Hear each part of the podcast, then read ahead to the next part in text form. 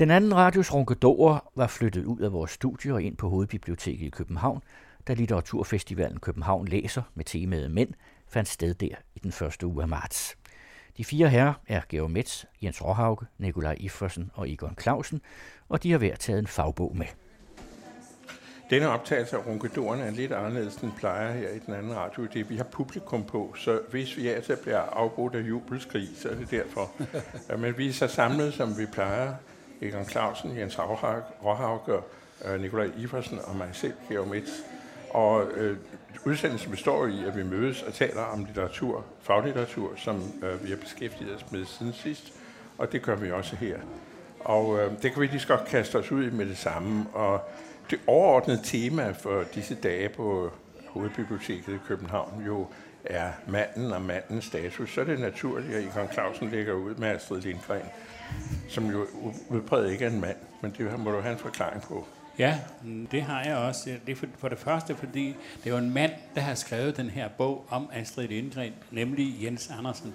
Og, og jeg må sige, at den, øh, det er en fremragende bog, så når jeg kommer til at sige noget, som måske kunne sætte spørgsmålstegn ved nogle af tingene, så det er altså ikke i den forstand en kritik af bogens kvaliteter, men det er mere fordi bogen går også ind øh, et sted, Jens Andersen går ind et sted og diskuterer 70'ernes litteraturkritik. Og det vil sige, at der har jeg jo selv øh, ydet mit bidrag. Jeg har grundlagt et tidsskrift i sin tid, der hed øh, Bixen, som handlede om øh, med øh, børns og unges øh, medier, som på så mange andre områder i tilværelsen, så vil jeg sige, at her sidder en nederlagets mand, fordi jeg troede jo også, at jeg kunne få mænd til at læse, eller at der kunne blive litteratur til mænd, og der skal man selvfølgelig begynde med drenge.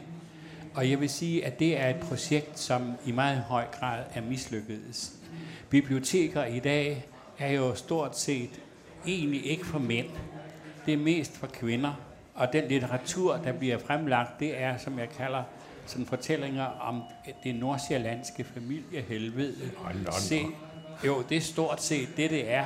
Mens øh, den litteratur, som mænd gerne vil læse, nemlig bøger om krig og sådan hardcore poesi, det er der altså ikke. Det står, enten står det skjult på hylder langt nede bag ved aviserne, eller også så er det kun købt i form af Det er op på fjerde sal, Op Jamen, på fjerde sal. det ved jeg godt. Jeg har, jeg har været rundt og, og, blivet bekræftet i alle mine fordomme.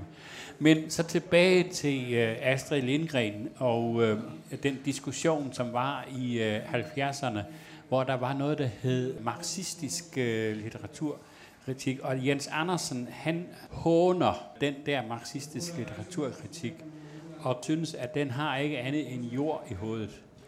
Og det har han også eksempler på. Astrid Lindgren, hun har også som, som en parodi eller som en hån sagt, hvordan man lavede den slags litteratur. Man tager et stykke fraskilt mor om øh, mulige blikkenslager. Hovedsagen er, at hun ikke syr eller er sød, så skal man blande blikkenslagermoren med to dele spillevand og to dele luftforurening, et par skille hungersnød og nogle dele forældreundertrykkelse og lærerterror. Læg det hele omhyggeligt lag på lag med et par for håndfulde racemodsætninger og et par håndfulde kønsdiskrimination og lidt Vietnam. Drys rigeligt med samleje og narko i, så har du en god og stærk stuvning, som vil få det til at give eftertrykkeligt i alle anmeldere, men i virkeligheden er det jo ikke, der er jo intet fornuftigt menneske, der tror, der kommer gode børnebøger ud af det, hvis man sætter sig ned og skriver efter opskrift. Og det har hun jo ret i. Og morsomt, det er det jo også. Og Jens Andersen synes også, at den tids børnelitteratur, altså den marxist, den socialrealistiske, at den er ganske forfærdeligt. Og der var en, en anden svensker, nemlig Svend Wernstrøm, som jo skrev en bog, der blandt andet hed Kammerat Jesus, hvor han øh, fremstillede Jesus som vist nok den første egentlige socialist i verden. Og det var de diskussioner, som vi førte, og der var jo også en periode, hvor man virkelig sådan gik til den. Men jeg synes, at Jens Andersen fremstiller den problematik alt for snæver. Fordi at der var den, den tids børnelitteratur, som var der i, øh, i 60'erne, det var den rene ynk. Og det er da rigtigt, at Astrid Lindgren, hun er virkelig altså fantasiens fortaler, og det gør hun også rigtig godt. Men jeg vil alligevel, for ligesom at forsvare øh, de sidste rester af mit, også mit eget renommé, så vil jeg læse lidt højt af et stykke, som står her i ovenikøbet i, øh, som begyndelse i en bog, som hedder Dansk Børnelærdom, og som, øh, som jeg udgav på forlaget Røde Hane en gang i øh, begyndelsen af 70'erne, og den hedder Den sandfærdige beretning om spørger Jørgens søn. Og det er dig, der har skrevet det? Det er mig, der har skrevet det her stykke. Det er bare fordi, I skal kunne se, ligesom at få en fornemmelse af, hvad var det egentlig for en diskussioner, vi havde dengang, og hvor vigtigt det var, og hvor, i hvor høj grad Jens Andersen han tager fejl. Det er faktisk, øh, jeg, jeg håber virkelig, at Jens Andersen hører det her, for det trænger han til. Men altså, I kender jo alle sammen, nu kommer stykket, I kender alle sammen historien om spørgejørn. Det var ham, der spurgte og spurgte om alverdens ting, indtil han fik bank af sin far. For sådan bare forældre sagde nu engang ad i de kredse, når argumenterne ikke længere stod til, så gjorde det de selv med de bare næver. Men denne her beretning drejer sig om spørgejørens søn. Se, spørge Jørgen var godt klar over, at den opdragelse, han havde fået i virkeligheden, havde været ham til skade. Han havde lært at dukke hovedet, og mens han stod sådan, så gik den ene store chance efter den anden forbi ham, og han så dem ikke, før det var for sent. Sådan skulle det ikke gå med hans søn. Han skulle have lov til at spørge om alt, og det fik han. For hver dag, der gik, blev spørgejørens søn kvikker og kvikker. Han spurgte og spurgte og spurgte, og de svarede ham alt det, de kunne, men det var desværre ikke så meget, og derfor begyndte de snart at sende sønnen ud i byen med sine spørgsmål. Det varede ikke længe før alle folk i byen var klar over, hvor kvik og spørgelysten den lille Jørgensen var, og det gav dem en hel del at spekulere over. Især borgmesteren og skoleinspektøren. Børneopdragelsen er ikke, hvad den var sat i til hinanden. Pudsigt nok netop den dag, da drengene havde sat spørgsmålstegn ved deres kvalifikationer. Så derfor nedsatte de et udvalg til at tage sig af problemet. Udvalget for børnekulturen, sagde de, og de lagde en snedig plan. Næste dag, da drengen var på vej rundt i byen med en lang liste af spørgsmål, så han pludselig en flodhest uden for boghandlerens vindue. Jeg har lige et par spørgsmål, sagde drengen. Goddag, min lille ven, sagde flodhesten. Jeg hedder Maren, og jeg skal lege lidt med dig. Drengen blev både overrasket og glad, så han løb hjem med, til sit barnekammer med flodhesten, og der lavede de sammen et par timer. Men så kom han i tanke om sine spørgsmål og løb ud i byen.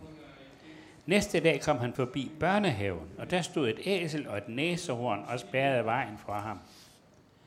I kan måske hjælpe mig med at svare på mine spørgsmål, sagde drengen. Goddag, lille søde ven, sagde dyrene. Vi er næsehornet Otto og æslet Sylvester. Vi vil lege med dig. Og så legede de hele dagen. Da det blev aften, gik de hjem øh, i barnekammeret og stillede sig ved sengen, mens drengen sov. Så kom den tredje dag. Nu havde jeg drengen en masse spørgsmål fra dagen før, så han skyndte sig ud i byen. Først ville han ind på børnebiblioteket, men det kan nok være, at der var trængsel derinde. En meget stor flok dyr stod og ventede på ham inde på hylderne. Der var talende hunde, snakkende aber, venlige løber og skræppende papegøjer. Jeg har sådan en lang liste med spørgsmål, sagde drengen. Goddag, lille søde, rare ven, sagde dyrene. Nu skal vi lege med dig og have det rigtig sjovt. Og så tog de drengen og løb hjem med ham, og de legede sammen i mange, mange dage. En aften kiggede spørgejørn ind til sin søn. Jeg synes aldrig, du spørger om noget mere. Du bliver dummere og dummere. Kan du ikke se det?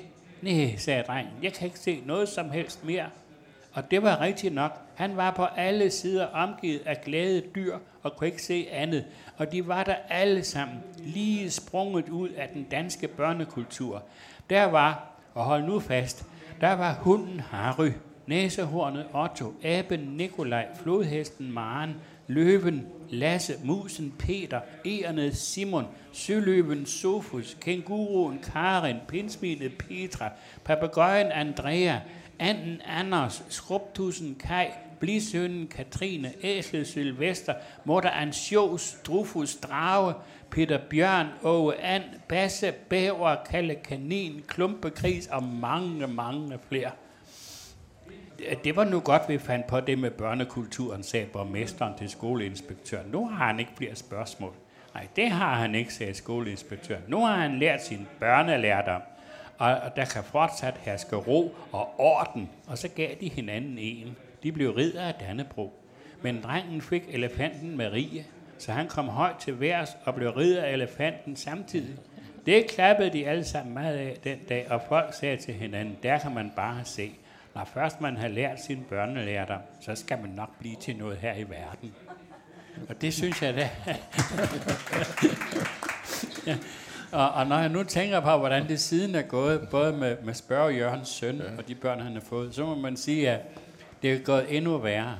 Men der var jo sideløbende, men det også en fjernsynsradiokultur, først og fremmest en fjernsynskultur, som på mange måder, om så sige, rettet op på et skævbillede. Ikke? Der var jo værdifulde skikkelser, som blev lavet der også. Det er fuldstændig ja. rigtigt, det, ja. det gjorde der da, men... men, men, men Bamser og kylling. Ja, det var også nogle talende dyr. Jamen, ja, ja, nå jo, men de, de udtrykte jo menneskelige følelser. Altså, I øvrigt mødte jeg en mand, der sagde, at han kunne genkende mig fra fjernsyn. Han sagde, at det var dig, der var inde i Bamse.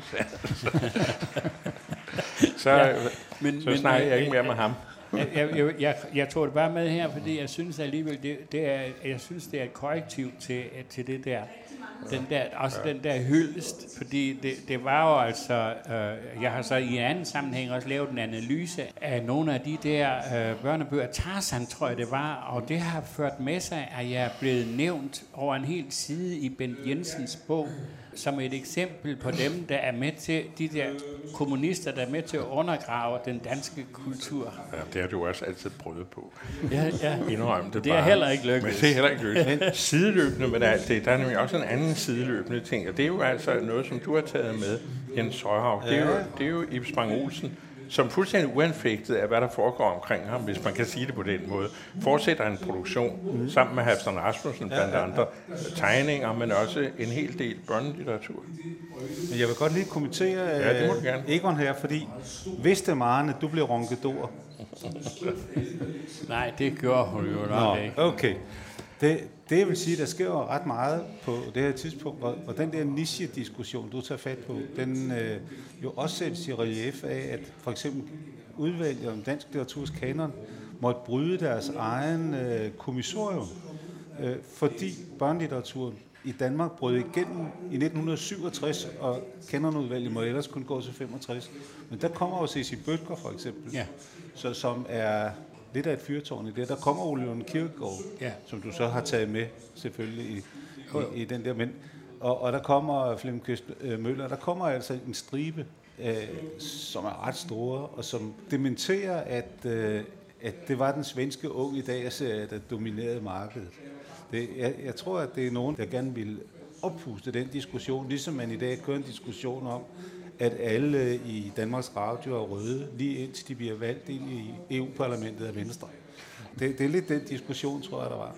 Men så apropos Søren Winterberg, det var meget sjovt, for øh, jeg sad en nat øh, på et værelse sammen med ham og noget rødvin, og diskuterede øh, dansk børnelitteraturkritik.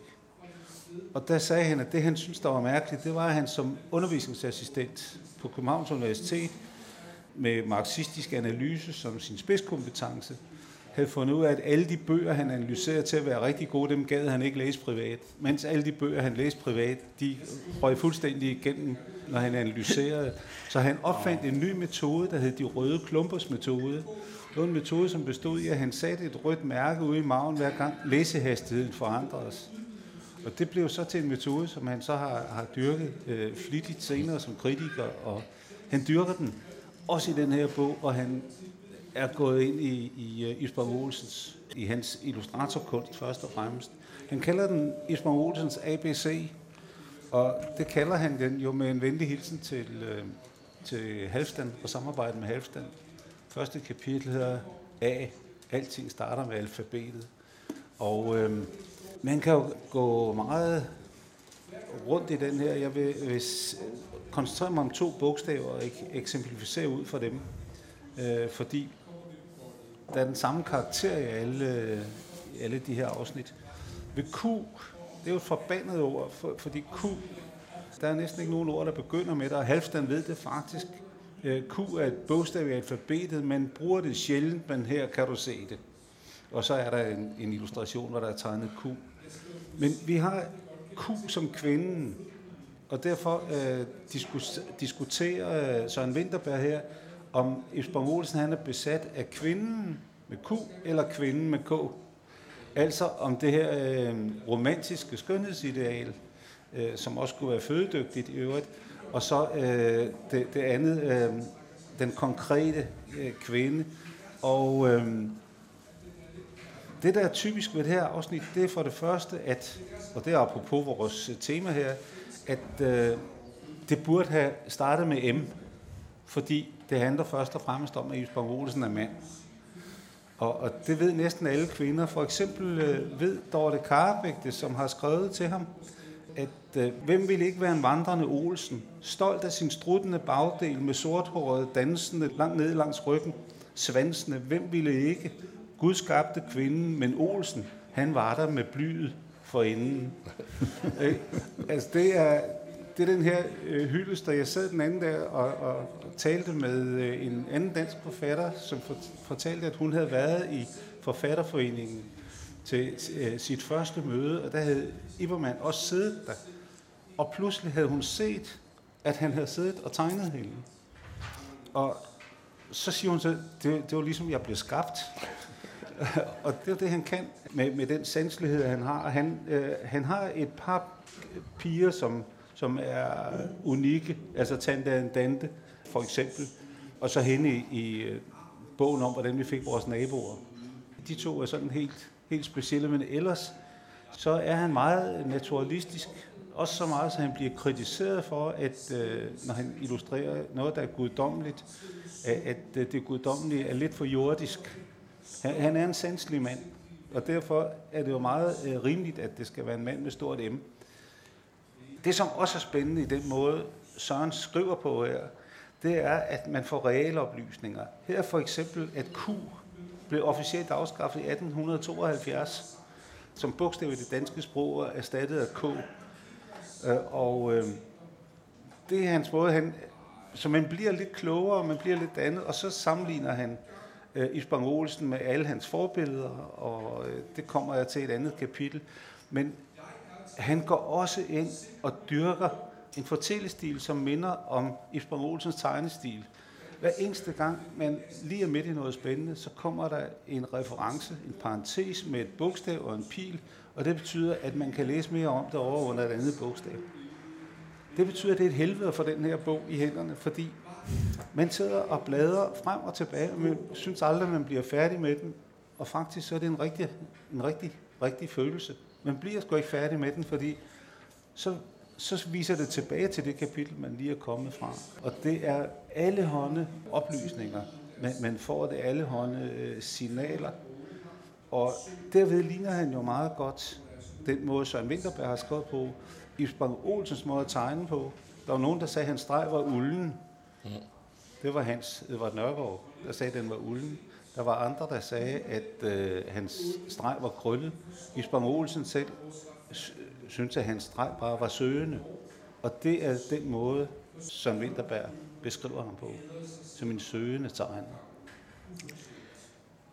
Så vender vi os til det, som jo var Egons udgangspunkt, øh, mandlitteraturen, som handler om krig. Og det er jo noget, vi to normalt er meget øh, optaget af. Den litteratur, der kommer, fordi en stor del af den historiske litteratur jo engang handler om ufred, og ikke mindst øh, det 20. århundredes ufred. Men du har taget en med, der handler om det tidligere ufred og krig, nemlig 1864. 1864, ja, og især hvad følgerne af 1864, både sådan umiddelbart efter, men så også i, i det lange træk. Men inden jeg tager fat i den her bog, så vil jeg godt komme med en øh, anbefaling. Jeg tror, det var en undskyld. Jamen, det, jamen den, det vil jeg godt komme med også, hvis det skal være. Det er jo så moderne at komme med undskyld. Men i hvert fald at kræve undskyldninger. Hvis du kræver en undskyldning, så kan jeg nok komme med den. Og øh, nej, det er at, øh, at holde øje med universitetsforlagene.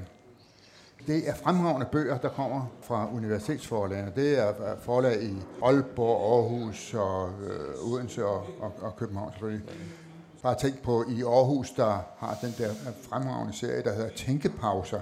Øh, et vidunderligt, man kunne sige et essay måske, eller noget derhen af en lille, en lille artikel om et eller andet emne, og øh, sådan en lille bog der, den koster ikke mere end et øh, kulørt ugeblad koster, men der er godt nok mere, flere vitaminer i. Alright.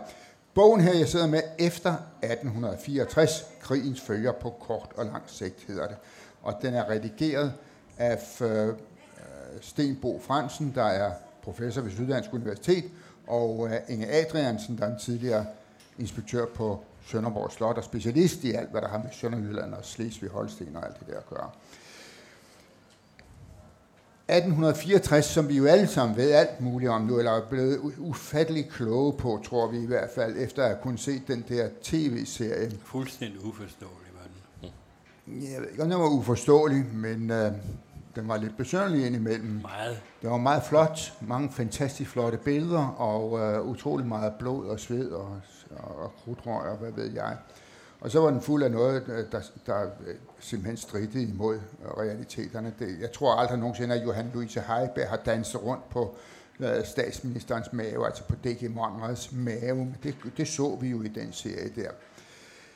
Nu kunne jeg jo selvfølgelig fortælle hele historien fra uh, treårskrigen, eller måske købe længere tilbage, helt tilbage fra, fra uh, hvor vi mistede Norge. Det skal og, du ikke. Det skal jeg ikke. Nå, ej, jamen, det var ellers det, jeg forberedte. Men så lad os tage i 1864. Altså, vi får en krig på grund af politikere, der tumler rundt, og øh, konger, fra den 7. var så død, da, da krigen kom. Det var jo hans valgte efterfølger, Christian 9. Og øh, så fik vi en krig, fordi at de simpelthen ikke kunne gebære sig ordentligt. Men hvad betød det så? Ja, det betød i, i det lange stræk, at vi i Danmark har haft en meget øh, distant holdning til Tyskland. Tyskland har øh, for mange mennesker stået som fjenden. Jeg husker selv helt tilbage fra min barndom, og det var selvfølgelig også under indtryk af besættelsestiden, at øh, tyskerne, det var, det var simpelthen noget af det værste, man kunne forestille sig, og at Tyskland var fjenden. Realiteten er, at den største fjende, Danmark nogensinde har haft, det har været Sverige.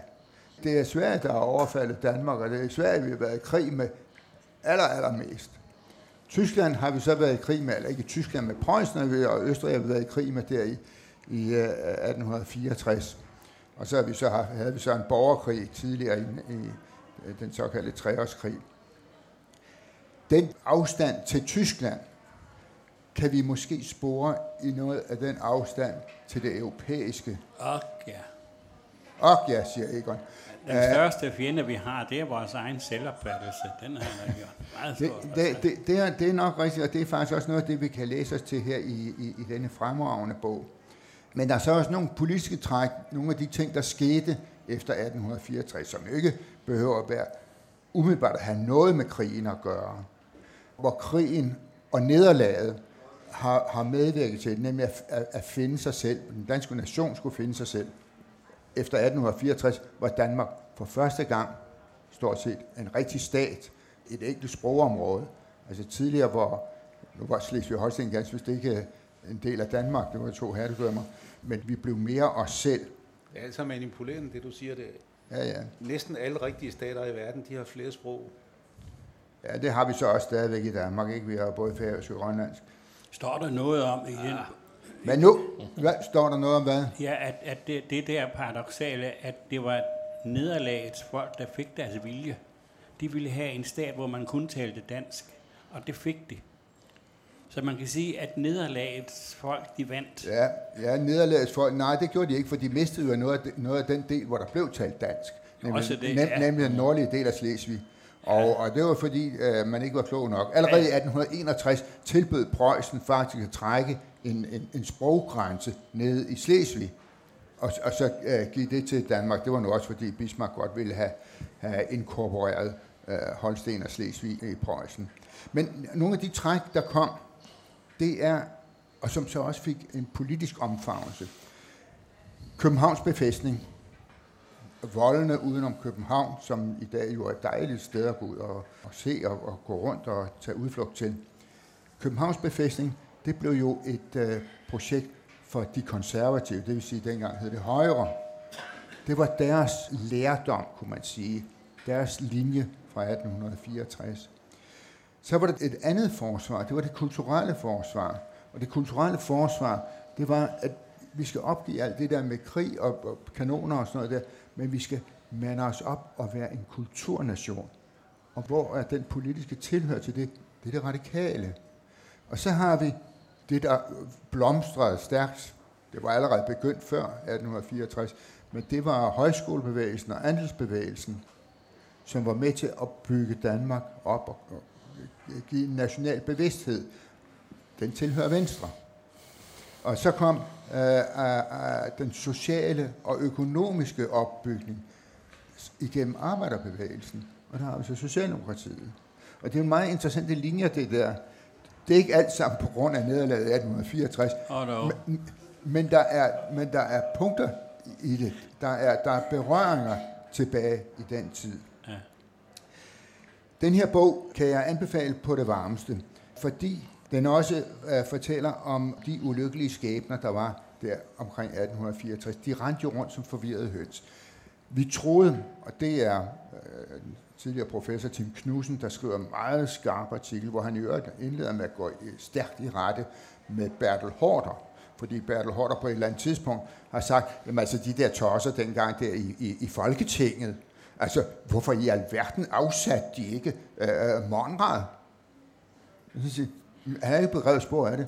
Der var ikke demokrati. Øh, der kom ikke demokrati i Danmark i 1849. Der kom grundlov, men det var ikke demokrati. For det var kongen, der bestemte, og det gjorde kongen jo faktisk helt frem til 1901. Jeg vil sige, at der kom først parlamentarisme i 1901. Jo, men det var jo en del af, det var, det var jo det demokratiske. Ja, men det er det afgørende, sådan kan man sige. Ja, det kan man altså, sige. Hvem, ja. Jo, men, men det var jo ikke demokratisk, det kongen foretog. Nej, bestemt. det var jo ikke folketingsflertallet, der bestemte der. Nå, og øh, det har Bertel Hårder så øh, skrevet om til Tim Knudsen. Han aner jo ikke, hvad det var, der foregik dengang. Øh, kongen var, øh, var virkelig magtfuld. Øh, og de to konger, der var, Frederik den 7. nåede så ikke at opleve 1864, og han døde der i, i december, tror jeg, det er 1863. Øh, det, nej, november må det have været. November. november. Det var i november. Ja, det var i november 63, ja. Og lige før øh, den der nye forfatning skulle i, sættes i værk. Og øh, han var en, en militært noget indskrænket. Øh, han interesserede sig jo ikke særlig meget for politik, hvilket jo ikke holdt ham fra at, at blande sig i politik, når han følte, at nogle af de der politikere, at de øh, for eksempel ikke var søde over for øh, grevinde Danner, eller at i sådan et almindeligt modsætningsforhold til dem, at de var ikke pæne eller øh, et eller andet. Og så kom Christian den 9. Han troede jo, at han var enevældig konge.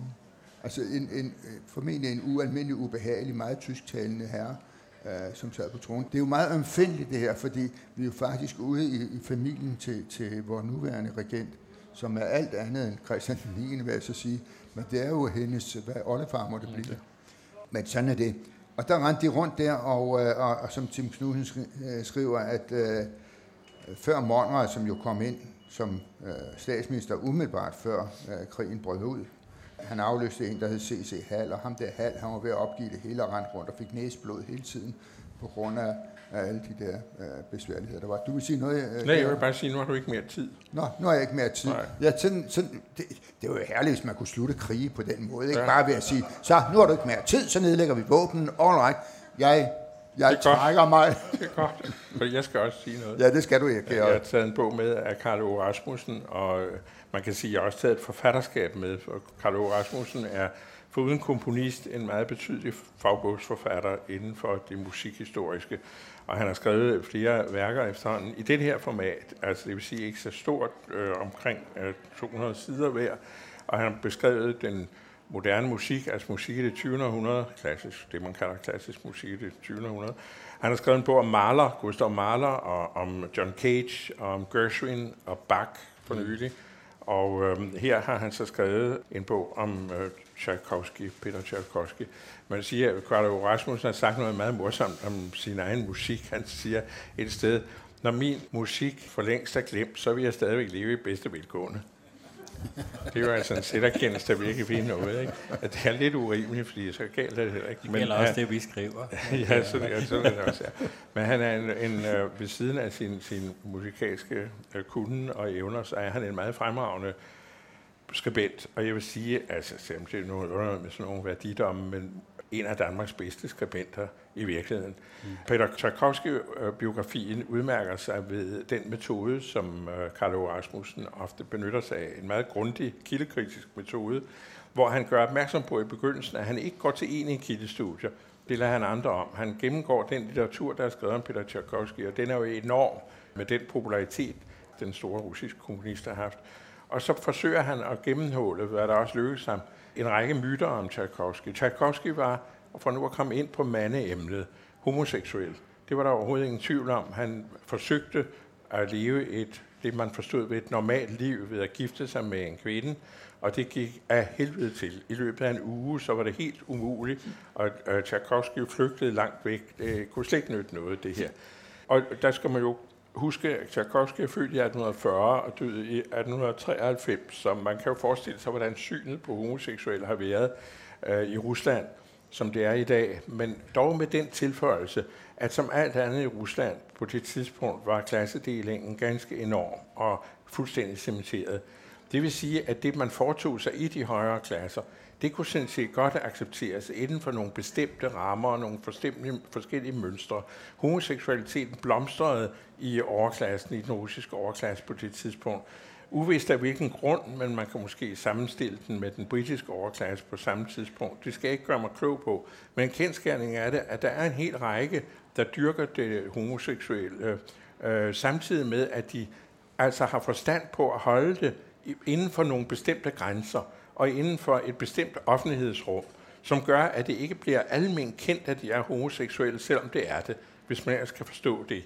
Det er ret svært at fange. Det er altid svært at sætte sig ind i fortiden og se fortiden med datidens kyndige jagttagers øjne. det er det, Karl O. Rasmussen gør, og gør opmærksom på, at der er hele tiden angsten i Tchaikovsky for at blive afsløret på den forkerte måde. Men han er selvfølgelig godt klar over, at folk ved det inden for den rigtige måde. Det er den balance, han hele tiden er nødt til at gå. Den bekymring har så ført til, at mange biografer, mange af dem, der har skrevet Tchaikovsky, næsten dem alle sammen, har beskrevet ham som en mand, som skrev sin musik ud fra denne frygt og ud fra dette splittelse i hans tilværelse. På den ene side drømmen om at leve et normalt liv, og på den anden side trangen til samlivet med andre mænd i seksuel forstand. Og ud af det dilemma skriver han så sin musik, og derfor er hans musik, som den er. Og som god komponist og som musikalsk analytiker påviser Carlo Rasmussen, hvor forvrøvlet det, det her er. Fordi det er Tchaikovskys musik jo slet ikke. Det kan man jo ikke tolke ind i hans musik. Hvis man hører Nødeknækkeren eller de andre store balletter, han har skrevet, jamen så er det jo ganske vanskeligt at høre, at der er nogen som helst former for konflikt af den art. De første symfonier, Tchaikovsky skrev seks i alt, de første symfonier er sådan set ret lige ud af landevejen. Han skrev en række orkestersuiter, som er ret lige ud af landevejen. Han skrev lidt kammermusik, som sådan set er ret lige ud af landevejen. Og så skrev han til slut, øh, i slutningen af sit liv, jo de sidste symfonier, den 4., 5. og 6. Og det er de store symfonier, de store senromantiske symfonier med ordentlige rabatter. Og den 6. symfoni er den, som er mest kendt, som hedder Pathetique, Altså den lidenskabelige, og den, øh, den, der beskæftiger sig med tragedien i livet, kan man sige. Og den munder ud i ingenting. Den forsvinder ligesom i ingenting. Og det har mange af biograferne så opfattet som bevis på, at det var en forudanelse, Peter Tchaikovsky havde om sin egen død, at han ville øh, forlade denne verden, at han ikke kunne mere. Og derfor i St. Petersborg umiddelbart ved symfoniens opførelse aften før griber et glas kolera befængt vand og slynger det i sig med et brag. Og ganske få dage efter, en uges tid efter, så dør han af kolera. Altså et planlagt, en planlagt sygdomspåførelse af sig selv. Hvor Karl Ove Rasmussen meget morsomt og meget kyndigt gør opmærksom på, at det kan ikke passe. For det første ville ingen gøre det. Tchaikovskys egen mor døde af kolera. Han vidste, hvor vanvittigt smertefuldt og forfærdelig en død det ville være med datidens medicin, stod man ret magtesløs over for det. For det andet, så var kolera nok farlig, men i de klasser på Tchaikovsky, som jo var overklassen, kom fra og kom i, der var kolera bestemt ikke 100% dødelig. Tværtimod, man kunne sagtens overleve med kolera. Det var en ganske ubehagelig, forfærdelig sygdom, og mange døde af den, men det var, man var ikke sikker på at dø. Hvis man skulle begå selvmord, så måtte man finde på andre metoder, som var mindre smertefulde, men til gengæld sikre. Men det bedste bevis, øh, Karlo Rasmussen finder i den her litteratur på, at Tchaikovsky umuligt kan have begået selvmord, det ligger i, at øh, han øh, faktisk efterlod sig sin kalender, hvor man kan øh, læse, hvilke planer han havde. Kalenderen var fuldstændig overmalet med planer. Blandt andet havde han vilde planer. Han havde allerede begyndt at skitsere endnu en symfoni. Han havde planer om aftaler med alle mulige mennesker. Han levede et meget rigt og levende liv, og han, hans økonomiske forhold var sikre i det, han havde en, øh, en kvindelig velønder, som han aldrig så. I 18 år havde han korrespondence med fru Mæk, men han så hende aldrig. Hun var usandsynlig uforskammet rig. Hun var så rig, som man ikke kan gøre sig begreb om det. Hendes mand havde tjent øh, formuer på jernbaner i Rusland. Han var så venlig at kapere, så hun sad på hele formuen, og denne formue, en lille bitte del af den, brugte hun så til at understøtte sit store beundrede forbillede, Peter Tchaikovsky, men uden at de to nogensinde så hinanden. Hun kunne ikke som kvinde på den måde udstille sig øh, sammen med en anden mand, hun ikke var gift med, og samtidig lå der det udtalte mellem dem, at øh, de jo begge to godt var klar over, hvordan det var fat med ham, at på den måde ville en kvinde ikke have betydning for ham. Men det er et af de mærkeligste brevskaber i verdens øh, kulturhistorien mellem øh, den meget rige dame og en af, af de største komponister i, i verden, at de så aldrig så hinanden, men de skrev sammen i rigtig mange år. Øh, jeg vil meget anbefale det, ikke alene denne bog, som er meget, meget fin i sin skildring af Tchaikovsky, men en meget stor indfølelse af musikken, og med påvisninger mange steder, som hvis man er kyndig eller har hørt Tchaikovsky, så er det en vældig god, godt supplement til at høre videre. Og så vil jeg øh, samtidig, som jeg også begyndte med, benytte anledningen til at anbefale de andre bøger af Carlo Rasmussen. De er et forfatterskab i en ganske speciel, for nu at bruge ordene fuldt ud, en ganske speciel særklasse, der fik i den. Og nu er jeg ikke mere at sige. Er der nogle spørgsmål? ja, hvordan hænger... Og nu har vi jo været rundt. Vi har både været hos øh, dyrene ja. på børnebibliotekets hylder, og vi har været øh, hos øh, Isbang Olsen, og vi har vi har været i arven efter 1864, og så kommer den, den her. Og han levede i den der periode væk. Spillede man ham i Danmark der i slutningen af 1800-tallet? Ja, det gjorde man. Øh, ikke ret meget, men noget gjorde man. Det, som man måske skal tage med i det, og det kan være interessant, hvis man kommer til Rusland, og det skal jeg til sommer, så vil jeg styre det ind i den nærmeste gramofonbutik, eller hvad sådan noget hedder, compact disc musik, og skaffe mig noget mere af det, Tchaikovsky har skrevet. Fordi meget, en, en stor del af det, Tchaikovsky har skrevet, er faktisk ikke kendt i Vesten. Det er egentlig kun spillet i Rusland. Og der ligger meget, der ligger flere operer. Han skrev i virkeligheden seks operer, tror jeg. Den eneste, vi kender her i landet rigtigt, det er Eugenie Onegin, som øh, er en pragtopera, men... Og Spardame. Hvor bare? Spardame. Spader Dame også, ikke, som er om spilleren, men den er meget, meget sjældent opført her i landet. Ja, den har faktisk været Den har været et par gange, men ja. ellers er det ikke meget. Det er ikke den, som man først lægger ja, det er på. Ikke, men det er inden for de seneste par år, der, ja, der har der været. været på. Men det er, ikke, det er ikke, altså Eugenie Onegin er nummer ja, et. Ja, ja, det er. Så er der uh, Jolanda, som uh, burde opføres, siger Karl Rasmussen, og så er der endnu en, som jeg har glemt, hvad hedder, som også burde opføres. Men, og så ligger der en hel øh, række orkesterværker, som også han også anbefaler, samt en hel del kammermusik, som aldrig er kommet hertil. Hvad der derimod ikke er særlig godt, det kan have været en af årsagerne til, at Tchaikovsky ikke rigtig fik fodfæst i Danmark. I det på det tidspunkt fra 1840'erne frem bliver det opretstående klaver i det, i det danske borgerskab jo meget modrigtigt. Og de unge frøkner lærer at spille klaver så kan de sidde der og spille, og så kan de unge mænd sidde og kigge på dem, om det er noget bagfra. Ikke? Altså, det er det, der er skrevet meget om, øh, meget morsomt, om hvad klaveret havde af betydning for kønsudvekslingen i det danske samfund. Mm-hmm. Og øh, det gjorde de så, men øh, Tchaikovskis klavermusik er faktisk ikke ret god. Og derfor slog den aldrig an, og der kan man måske finde en forklaring på, at han som komponist blev en lille smule til sidesat i Danmark. Den anden forklaring, og det er nok den forfærdelige, det er, at det der med det homoseksuelle, det var ikke noget, der var velset. Og det var noget, som han gang på gang påviser, påvirker de folk, som beskæftiger sig med hans musik. Altså siger, det er overspændt, og det er uforløst osv. Og, og det er, det er ganske vanskeligt at finde noget uforløst i det. Nå, men det, som jeg var ude efter, det var, altså jeg mener, efter 1864 spredte der sig jo en, øh, altså, den danske mentalitet er jo præget af, af, af, af mindreværdskomplekser mm. kombineret med storhedsvandvid. Altså fordi vi bilder os ind, at vi er det bedste folk i verden, men samtidig har vi også haft, mener jeg, en kultur, som har været frygtelig nervøs eller bange for alt nyt.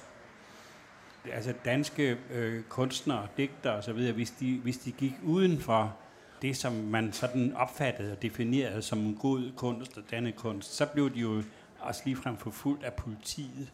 Og det mener jeg er blandt andet et resultat af 1864, Fordi før den tid, der havde vi rent faktisk en multikulturel stat, som var rig og meget fascinerende, og hvor der var gensidig inspiration.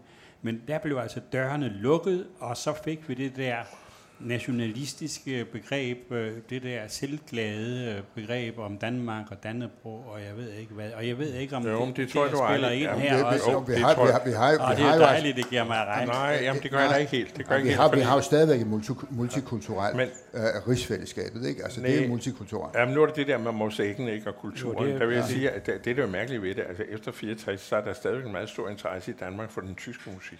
Og det er det mærkelige ved det, at det, selvom det, det har været det store nederlag, og hadet mod tyskerne er stort, så er øh, på grund af Niels V. Gade, som er chef for, for koncertforeningen og dirigent for det, han har jo sin første karriere i øh, Gewandhausorkestret som chefdirigent efter Mendelssohn og Mendelssohn får ham ansat simpelthen, ikke? og så bliver han altså chef. Det, det svarer faktisk til, at han havde været datidens Herbert von Karajan eller sådan noget lignende. Ikke? Altså en, en kolossalt vigtig dirigent i det europæiske kulturliv, der så må vende tilbage til Danmark for ikke at blive udskrevet som landsforræder. Men da krigen så er overstået, så forstår han at trække tyskere til. Blandt andre Johannes Brahms kommer på besøg her i byen, og det bliver en frygtelig skandale, fordi Brahms er et ualmindelig arrogant, dum skid simpelthen. Og han spørger, det første han spørger om, da han ser Torvalds museum, det er, hvorfor skal det dog ligge her i den her, provin, her provinshul? Det skal der flyttes til Berlin. Det er hans indstilling til. Han opfatter Danmark som en af en lille øh, snotklat, der ligger nord for, for det rigtige Tyskland. Ikke? Men alligevel så bliver han dyrket, som, som øh, øh, hans musik bliver dyrket, mm. og Beethoven står som det helt store. Ikke? Det er egentlig sjovt. Og Rusland tror jeg, det, er, det, det, altså den russiske side af det er, det er mere komplekst. Men du Jo. er, ellers har du ret. Men, men, men, men jeg vil så sige, at Egon, den der, øh, at man sådan overspiller sig selv og den danskernes rolle i, i verdenssamfundet, den kombinerer så også ind imellem, og det ser vi jo også i disse dage, med en eller anden mærkværdig form for selvhad. Så ringer er den danske nation jo heller ikke. Her bliver helt stille. Ja, Det blev helt stille. Ja, ja. Den, den skulle han lige tykke Jeg, på jeg vil der. bare godt nævne noget andet, når nu du siger, hvordan man har trukket Tyskland til. Jeg kommer lige fra et møde, hvor, hvor universitetsfolk sidder og snakker om, hvordan alle sprogene er udsat for en kæmpe derut. Ja. Tysk er et af de sprog, der virkelig har det hårdt, selvom man har satset på øh, og, og stabilisere tysk, fordi det er trods alt vores nabo og sådan noget. Engelsk er stadigvæk, øh, eller det der hedder dårlig engelsk, er, er vores væsentligste fremmedsprog. Det er så væsentligt, så danskerne er dem, der bruger mindst tolkning i EU. Og når vi taler engelsk, så er det et engelsk, som ikke tolken er i stand til at oversætte til andre sprog. Ikke? Så, så jeg ved ikke, hvad vi Det er på vil. den måde, vi får Men det. det, så får vi indflydelse. Ikke? Ja, det er, Men- men, men Cameron, han aner ikke, hvad der venter. Men det, jeg har fået ud af vores snak her, når nu det handler om mænd, og mænd godt kan lide faglitteratur, i Og stedet, krig. i stedet for fiktion, det, det er, at de bøger, vi i hvert fald har repræsenteret i dag her, eller præsenteret i dag, de er udtryk for, at fagbogsskrivning er mindst lige så stor kunst som Jussi Adler Olsen. Ja, det mindst. Altså, Ja. det er jo rigtigt. Og det er jo Der fik Jussi den, ikke? Det kan ikke han jo også godt lide, at man siger, at det er jo, øh, jeg siger det også som gammel formand for de skønlitterære, at jeg prøvede virkelig, hvad jeg kunne for at sige til mine medlemmer dengang, at man skulle se med lige så stor respekt for faglitteraturen som på den skønlitteratur. Det bliver jeg ikke populær på. Nej, det. Men det er jo rigtigt, at det skal man, og med de her bøger, der er lagt frem her, kan man jo roligt øh, plædere for synspunktet. Det er svært at skrive god øh, faglitteratur, og det kræver også, en, der skal også være en kunstnerisk over. Det ved man jo også som journalist, at de journalister, der rigtig skriver godt, er der jo også et kunstnerisk i Det minder mig om Storm P. i øvrigt. Den har en vidunderlig, om der sidder sådan en sur redaktør. Man kender sig selv i rollen, hvor han siger, om, han sidder med to manuskripter med to forskellige medarbejdere. Han siger, den ene skriver vidunderligt, man kan ikke stave.